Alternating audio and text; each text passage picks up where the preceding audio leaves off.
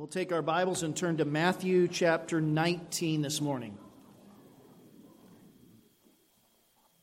Matthew 19.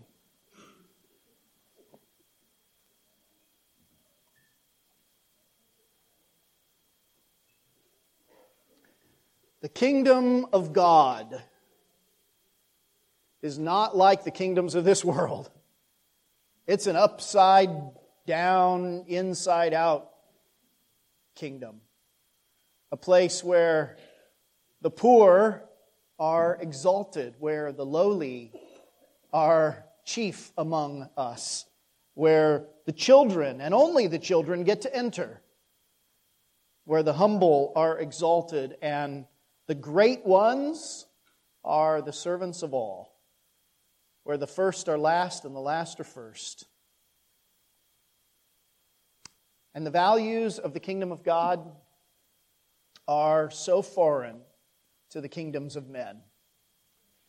No wonder they look at us and, I don't know, feel sorry for us for wasting our life for foolishness or are moved with anger and hatred, even at times, because the values of Christ's kingdom run so contrary to the values of the world. And when the disciples ask Jesus, Who's the greatest? he says, It's the little children. When they ask him, How many times do I forgive my brother? Seven times? He says, No, 77. I mean, it's just, it just runs contrary. And of course, uh, the kingdom of Christ is really what is right side up. It's the whole world around us that's upside down. And that's why to them the kingdom of Christ looks upside down. The whole world. And it's so pervasive that even we disciples of the Lord uh, sometimes adopt the attitudes of these people among whom we are just sojourners. And you see the that attitude being adopted even by the disciples. You see it by their shocked expressions when Jesus articulates the values of the kingdom. Uh, like when he talked about the permanence of marriage and they said, well, maybe then we shouldn't even marry at all. Or when he, in our text today, when he undermines their understanding about the kind of person who's capable of entering the kingdom, and they say, well, who then can be saved? You see, they, they, they have bought into the understanding, they have adopted somehow the thinking of the world all around them. And the Lord Jesus, throughout this text, throughout this whole chapter or two, is, is taking upside down thinking and setting it right back right side up. He's teaching them the values of the kingdom of God and the way that those values play out in all of our relationships in our social spheres. And in this text this morning, Matthew introduces a new example of the right side up, top side down kingdom by once again showing how foreign it is to the disciples. Look at verse 13, will be our text through verse 26. Then children were brought to Jesus that he might lay his hands on them and pray. And the disciples rebuked the people, saying, uh, I'm sorry, but Jesus said, Let the little children come to me, and do not hinder them, for to such belongs the kingdom of heaven. And he laid his hands on them and went away. And behold, a man came up to him, saying, Teacher, what good deed must I do to have eternal life? And he said to him, Why do you ask me about what is good? There is only one who is good. But if you would enter life, keep the commandments. And he said to him, Which ones? And Jesus said, You shall not murder, you shall not commit adultery. You shall not steal. You shall not bear false witness. Honor your father and mother. And you shall love your neighbor as yourself. And the young man said to him, All of these I have kept. What do I still lack? Jesus said to him, If you would be perfect, go sell what you possess and give to the poor, and you will have treasure in heaven, and come follow me. When the young man heard this, he went away sorrowful, for he had great possessions. In our text, there are two encounters that Jesus has with people or groups of people that could hardly be any different. First, little children are brought to him for a prayer of blessing. And what Matthew highlights is Jesus' response to these little children who came to him, these ones, little ones who were brought to him. And what did the disciples do? They rebuked them. Hey, Jesus doesn't have time for this. He is incredibly busy. Can you not see all of these many, many crowds that are standing around? There are so many people with great, great needs pressing all around. There are, there are people who, who've come all the way from Jerusalem to here. Uh, don't, he doesn't have time right now for these little children, right? I don't know how, what they said, but you could just put yourself in their place. But Jesus rebukes them. He turns around and he says, Let the little children come. Do not hinder them. Remember earlier, he said, Whoever offends one of these little ones is better that, that he's cast into the sea with a huge stone around his neck. He said, Let the little children come to me. Don't forbid them, because of such, to such people, belongs the kingdom of heaven. And of course, he means not just, not just to little children, but to anyone who becomes like a little child who sees himself as lowly. Those are the people who are able to come to the great King of all the universe. Then, on the other hand, you have the rich man in verses 16 and following. And this is a man who whose I guess you would say his social standing is in stark contrast to the little children who were just brought to Jesus. This is a man of great influence. He's wealthy. He holds some sort of influential position. Luke says that he's a ruler, so we know him as the rich young ruler. Right? So he's a man of some kind of influence. I don't know whether he was a, um, a Jewish synagogue ruler, perhaps, or, or maybe just some sort of community leader in his town but he's a man of wealth, he's a man of influence. He seems to be a man who had the blessing of God on his life, right? That's the way the Jews would look at it. This man was blessed with all kinds of material possessions. God had his hand upon this man. I mean, this is a guy to, to take notice of, right? Wouldn't you say? You all know, uh, you know, when you meet certain people, for whatever reason, you just all of a sudden tend to be more attentive than when you pass by others. This is one of those kind of guys. There was something about him that just arrested their attention. And not only was he wealthy and influential, but his prosperity and, his influence were all the more striking because this wasn't one of the elders. This was a relatively young man who had achieved all of this influence already at an early age. So, so there, you know, there's, there's clearly um, something striking about his character. Not just that he was lucky in business. Uh, in fact, it's very clear as they have this conversation that this is an incredibly moral man. This is a man who is a spiritually earnest person. He's not out there just, you know, working nine to five and he doesn't care about anybody or anything. He's seeking out religious teachers, trying to find out if there's a, a missing part of his, his life Right? I mean, he's a man that we would all take notice of. This rich young ruler. And the disciples were excited, I think, to have this clean cut, well respected, successful leader become very interested in their movement, in their master, to come out to talk to their teacher. I mean, think about it. These guys were used to being rejected by religious leaders, right? They were always having these battles with the Pharisees.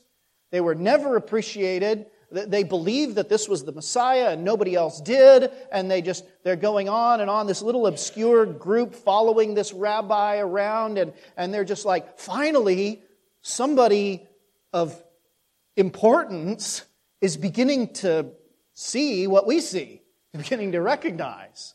You know, so you can, you can just imagine how, you know, excited their, their hearts were. They're so used to being outright rejected and being in the minority and having very little influence that now here's somebody who can maybe who can maybe open the doors for for the for the gospel. Maybe the way that christians today get really really excited when some celebrity begins to say that they um, have been converted and and they immediately grab onto that person and put them all out in front of it, as if somehow maybe that validates their faith, or, or perhaps it makes our faith more acceptable somehow, or it will give us more influence that, that you know, I mean, people are the same. We, we respond the same as these guys did. So here's this man. And Jesus ultimately is going to send this great one away even while he bids the little ones to come. And the disciples are just puzzled. And the truth is that, as we have been seeing, that it is only little children who enter the kingdom of heaven. Only little children. Not just meaning little children physically, but people who recognize that they have nothing in themselves to bring to the table. They don't have any goodness, they don't have any influence with God. There's nothing inherent about them that is anything to boast in. They come into the kingdom at the rank of little children who are there to be seen and not heard, who, who don't have any vote, who don't have any influence in the affairs of men. They're, as it were, no better than slaves. That's the way. It's people who realize that that's their state spiritually that are the only people who are small enough to get into the kingdom. and uh, you know, these disciples are just used to thinking of how big do we have to be to get into the kingdom? Jesus says, no, you have to be very, very small. And uh, this man comes to Jesus and he asks him a question. Teacher, take, take note of the question again. Take a look at the text. Look at the form of his question. Teacher, what good deed must I do to have eternal life? This man's focus was the exact place that most religiously seeking people are focused, which is what must I what? What must I do? He wants to know what good deed am I missing what ritual do I still need to perform?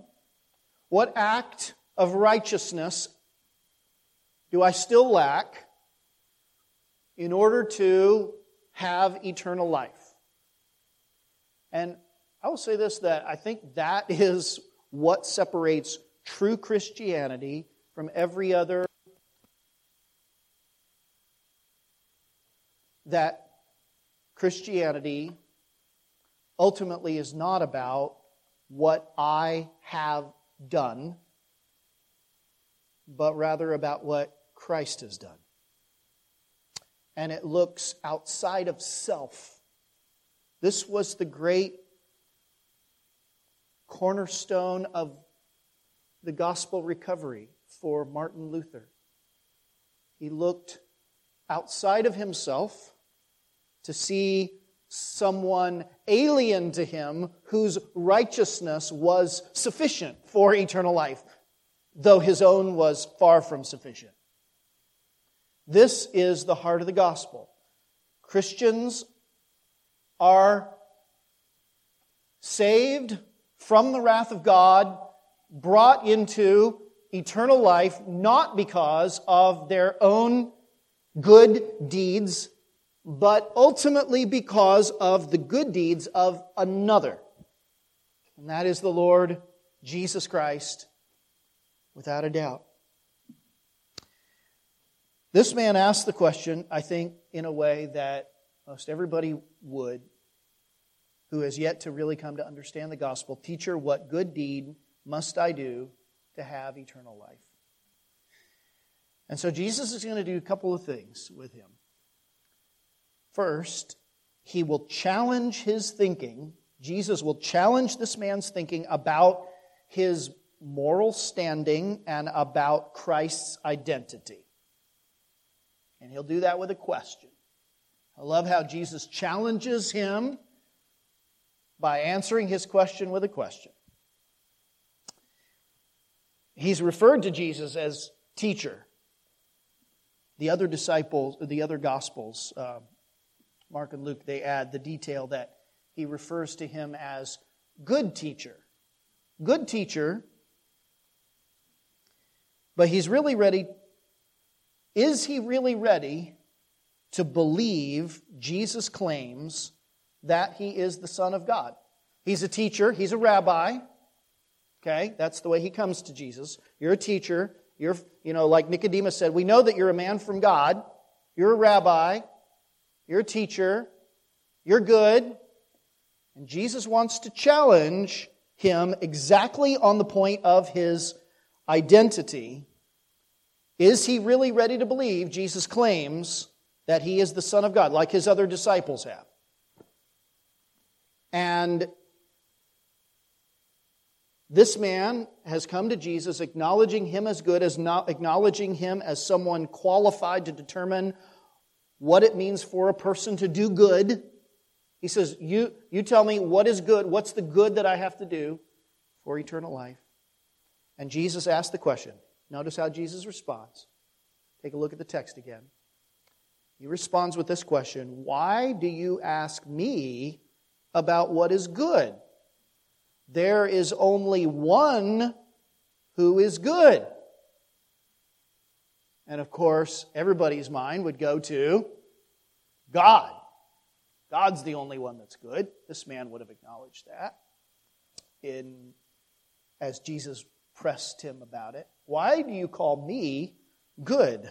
And by that question, Jesus is doing two things. First, he challenges this man's conception of acceptable morality head on. He says, You want to be good? Have you really considered the standard that you're going to have to meet? Because there's one good. Who's that? God, my Heavenly Father. Remember back in chapter 5, he said, You must be perfect, even as your Father in heaven is perfect. That's the standard. This man says, Show me what's good. Jesus said, Have you really thought about what good means? Have you really thought what the standard is? You know, most people in the world have a definition of good that is relative, by which I mean that they look and compare themselves and their estimation of their own goodness or badness. They compare themselves to the guy down the street, or to the guy in their class, or to the guy on their block, to the guy at their workplace, they compare themselves to their friend or their family member and they say, well, you know, I'm not that bad a person. I'm actually pretty good when you think about this guy or that guy or the other guy. But Jesus is going right to the heart of his idea of what is good by asking him, Who is good? And if you want to be good, you're going to have to be like that person, the only person who is good, and that's God. And the Bible, the Bible will not get, let us get away with sort of grading ourselves on a sliding scale, sort of just saying, you know what, I'm better than the average. Galatians chapter 3, Paul says, We are under a curse if we do not continue to obey everything that was written in the law. Everything. Galatians 3. James chapter 2, James writes that if you obey the whole law but one, then you're guilty of all of it. That's not the way most people think. Most people want to judge on a whole different standard. Not the standard of God and His perfection as exhibited in the law, but rather through comparing myself with somebody else. And I'm not a bad person. Jesus will not let this stand. And he's going to challenge his acceptable, his conception of acceptable morality. And then secondly, he says, okay, he looks at this guy and he says, okay, you're calling me good? You're looking to me as someone who can prescribe what is good. If that's so, then listen, are you really willing to acknowledge the full implications of that statement? Because remember, there's only how many good? One good. And now this man is looking to this rabbi as one who's good, who, who can define good, who, who does he really realize the full implications of what he's saying? As Jesus said, I and my Father are one. He says, I and my Father are one. And I don't think this man has really thought that through. But Jesus, by these questions, by his questioning him right off the bat, he challenges him about his own sense of morality and about his own um, affirmation of who Christ is. This man was unwitting, I'm sure, of the implications of his own words.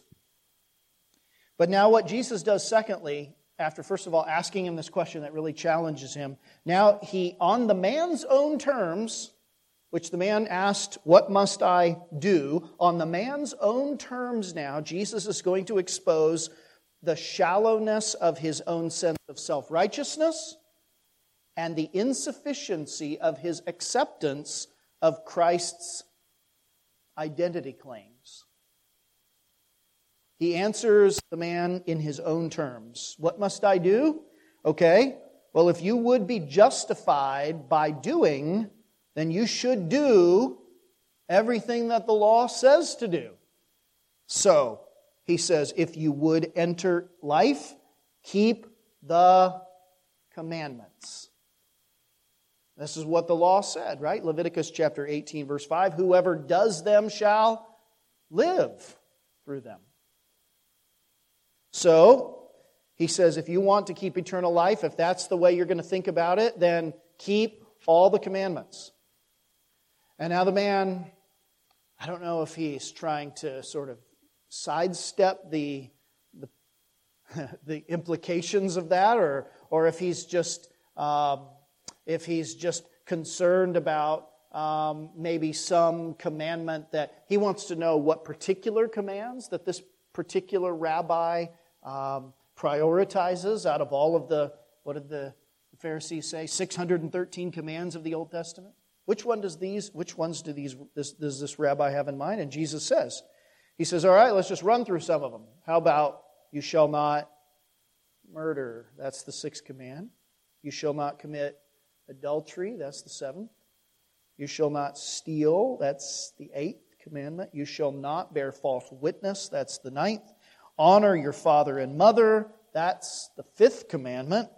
So there's commandments five through nine. five out of the last six that deal with our relationship with other people, Jesus just goes through all of those. And the thing about all of those commandments is that they are all, they, first of all, they all have to do with, with other people. And secondly, they're all externally observable things. Do this, do this, do this, don't do this, don't do this, don't do this. All right, you can see if somebody's doing that or not doing that. But then Jesus adds that summary of all of the last commands from Leviticus chapter 19, verse 18. This great command, you shall love your neighbor like you love yourself. That is a summary of those commandments that gets beneath the surface, doesn't it? To the very heart of those commandments.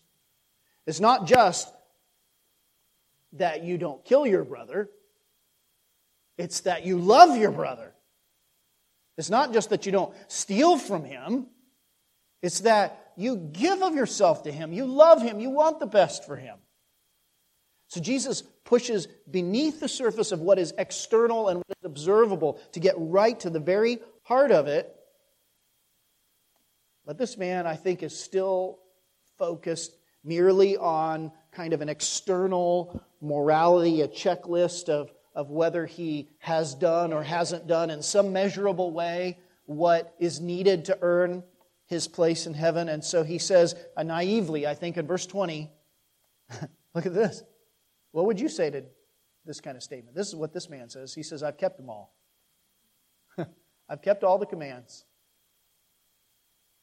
I just, you know, after working through the Ten Commandments back in, in chapter 5 and then in our study in Exodus, you know, it's just hard to imagine someone saying that. But I think that's, that's the way a lot of people think.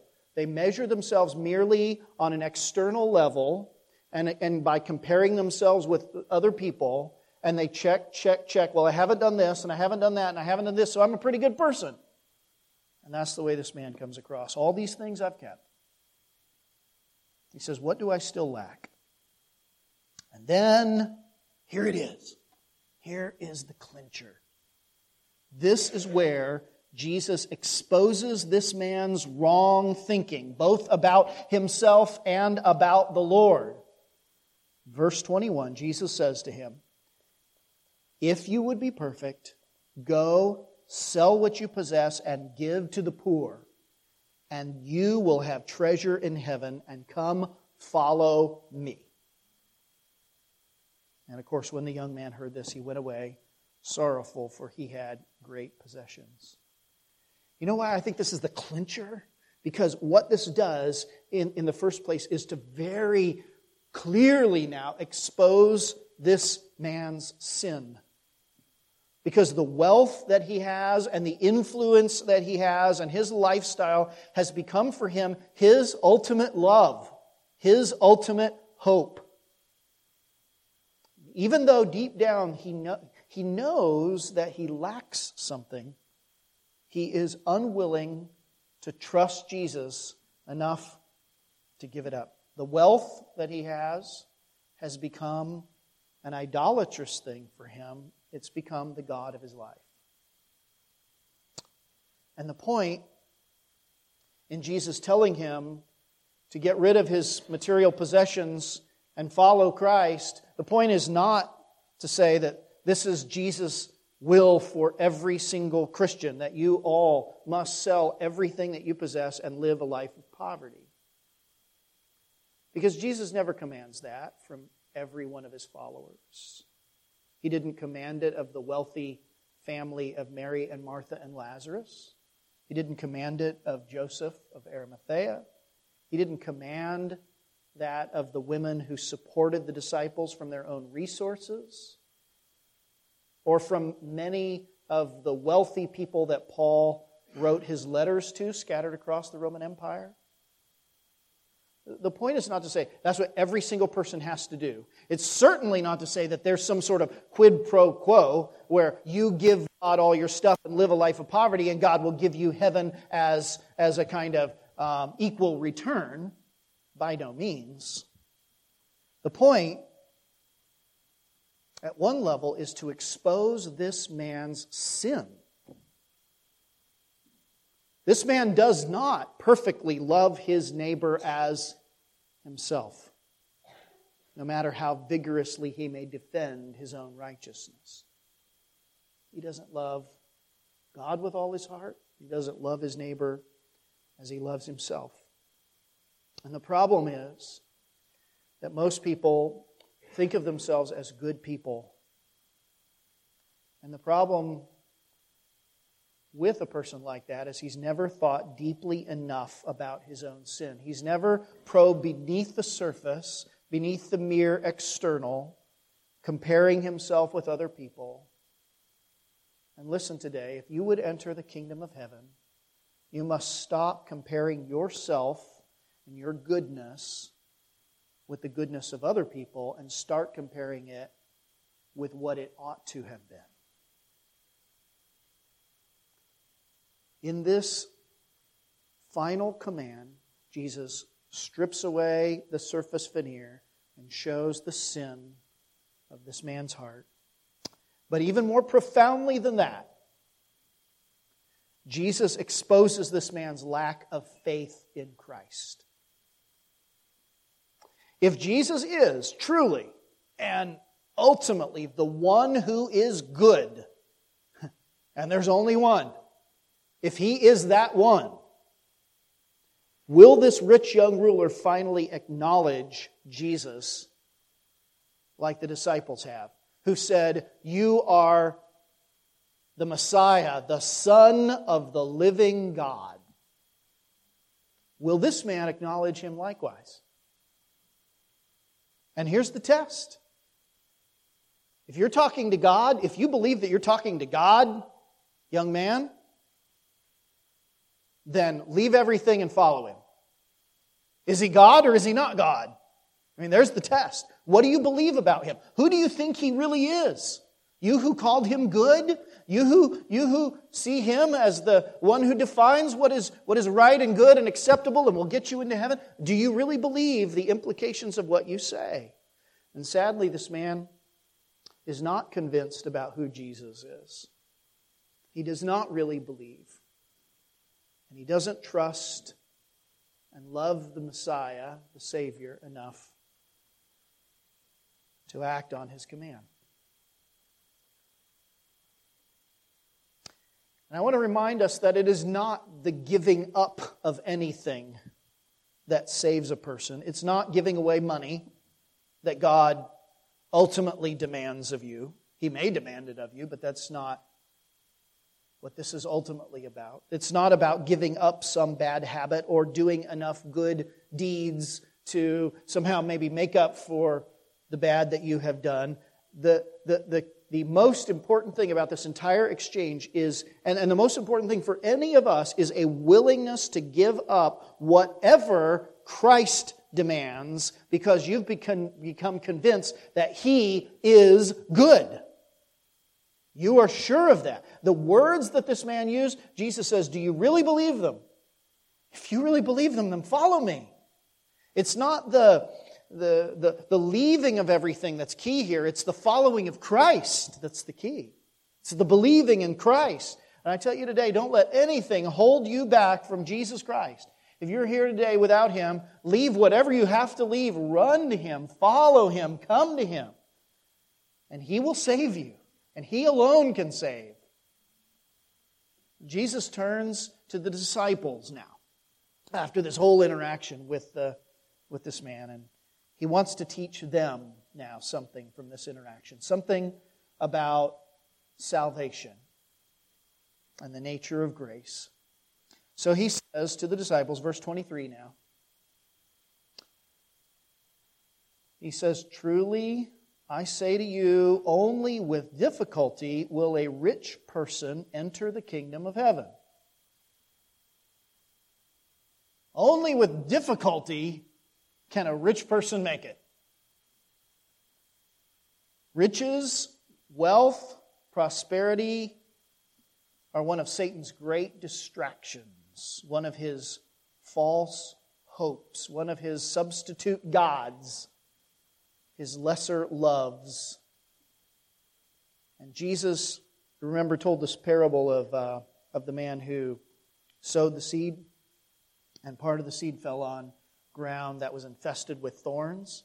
And the thorns came up and choked out the growth of this little plant. And Jesus said, the thorns that came up and choked out the word of God, the seed that would go into that person's life, that would grow up into salvation, the thing that choked that out, he said, was the riches of the world, the deceitfulness of riches, and the cares of this world.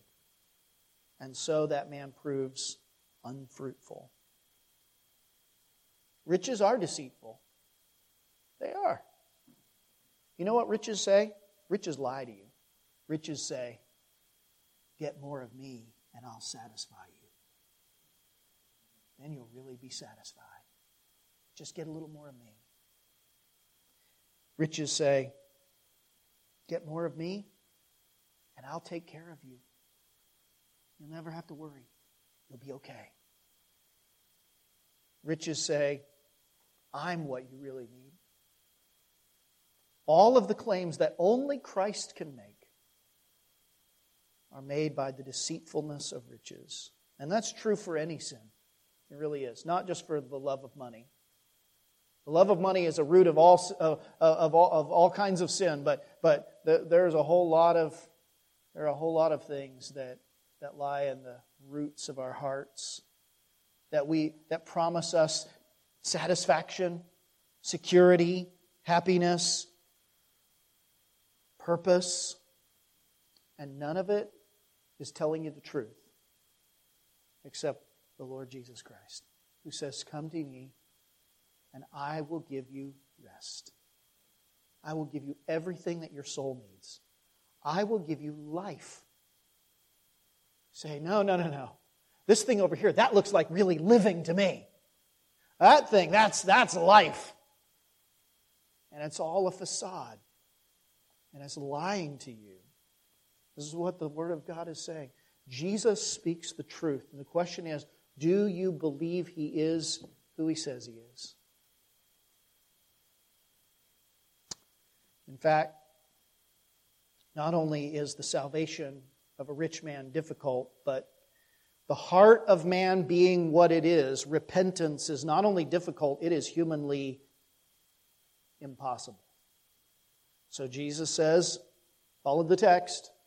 Again, I say to you, it is easier for, this is one we don't forget, it's easier for a camel to go through the eye of a needle than for a rich person to enter the kingdom of God. And when the disciples heard this, they were greatly astonished and they said, Who then can be saved? And Jesus looked at them and said, With man this is impossible, but with God all things are possible. it's ludicrous, isn't it? Trying to imagine this huge animal fitting through the little the eye of a little needle. It's, it's impossible. No wonder they said that. It's impossible. Who can be saved? Jesus said, Yeah, humanly, it is impossible. Now, some interpreters do try to say that what Jesus said was impossible might actually have been possible because there's this old sort of wives' tale that, that there was a gate in the wall of Jerusalem. Maybe you've heard this one. There was a small gate that was called the Eye of the Needle. And, and if a camel kind of got down on its knees, it could sort of, you know, squeeze through the gate. And that's the way we have to come to God, is get down on our knees, humble ourselves. And, you know, there's a little, there's just enough truth to kind of make it go, yeah, okay, that sounds like that'll preach. Um, the problem is there, there doesn't seem to be any evidence in the Bible or even outside the Bible that there was a gate that was called the eye of the needle. Um, what Jesus is saying is this is not just hard, it's not just really, really tough, it's just impossible. You can't put a camel through a needle. It's not going to happen. And Jesus can say that it is impossible for someone who, has, who is holding on to his sin to be saved because Jesus knows the wickedness of human hearts. And it's universal. There aren't some people who are willing to give up their sin in and of themselves, and there are other people who aren't. They're all not willing. There's just an impossibility to the whole thing, humanly speaking. But praise God, that's not the end of the story, right? Because he says, What is impossible with man, he said, with God, all things are possible. True repentance and true salvation, true faith is a human impossibility because hearts are deceitful and desperately wicked. Because in our flesh, there is no good thing. Because the mind of the flesh does not submit to God's law. It cannot. Indeed, it cannot. If you are in the flesh, you cannot please God. It is true because none is righteous, no, not one, because no one understands, no one seeks after God. Jesus says it with man, it is impossible.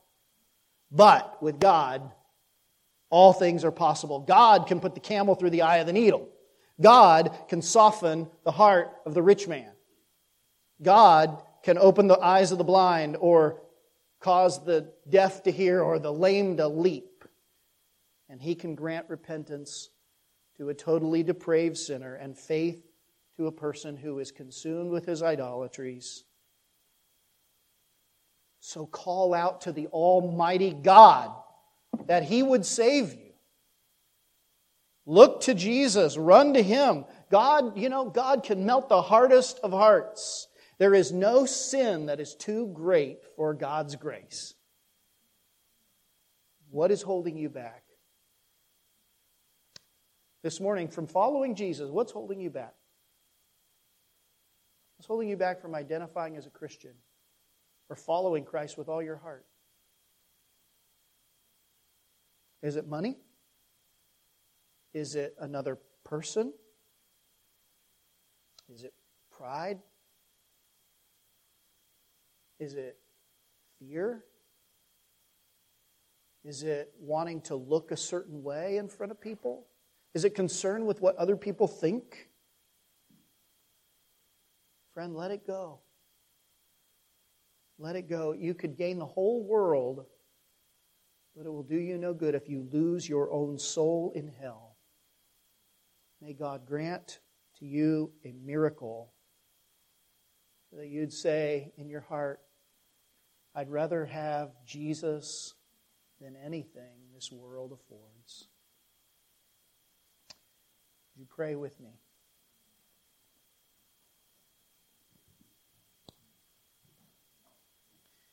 Heavenly Father, please do a miracle in the hearts of some hearer here today. Please, right now, you know the, you know the one who is closest to hell if you do not intercede.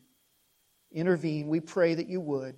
We intercede right now for that brother, for that, for that, for that person, for that for that woman or that boy or girl. Lord, we inter- intercede for our loved one, our friend. Lord, I pray that you would do a miracle and open a heart. I pray it in Jesus' name. Amen. With heads bowed and eyes.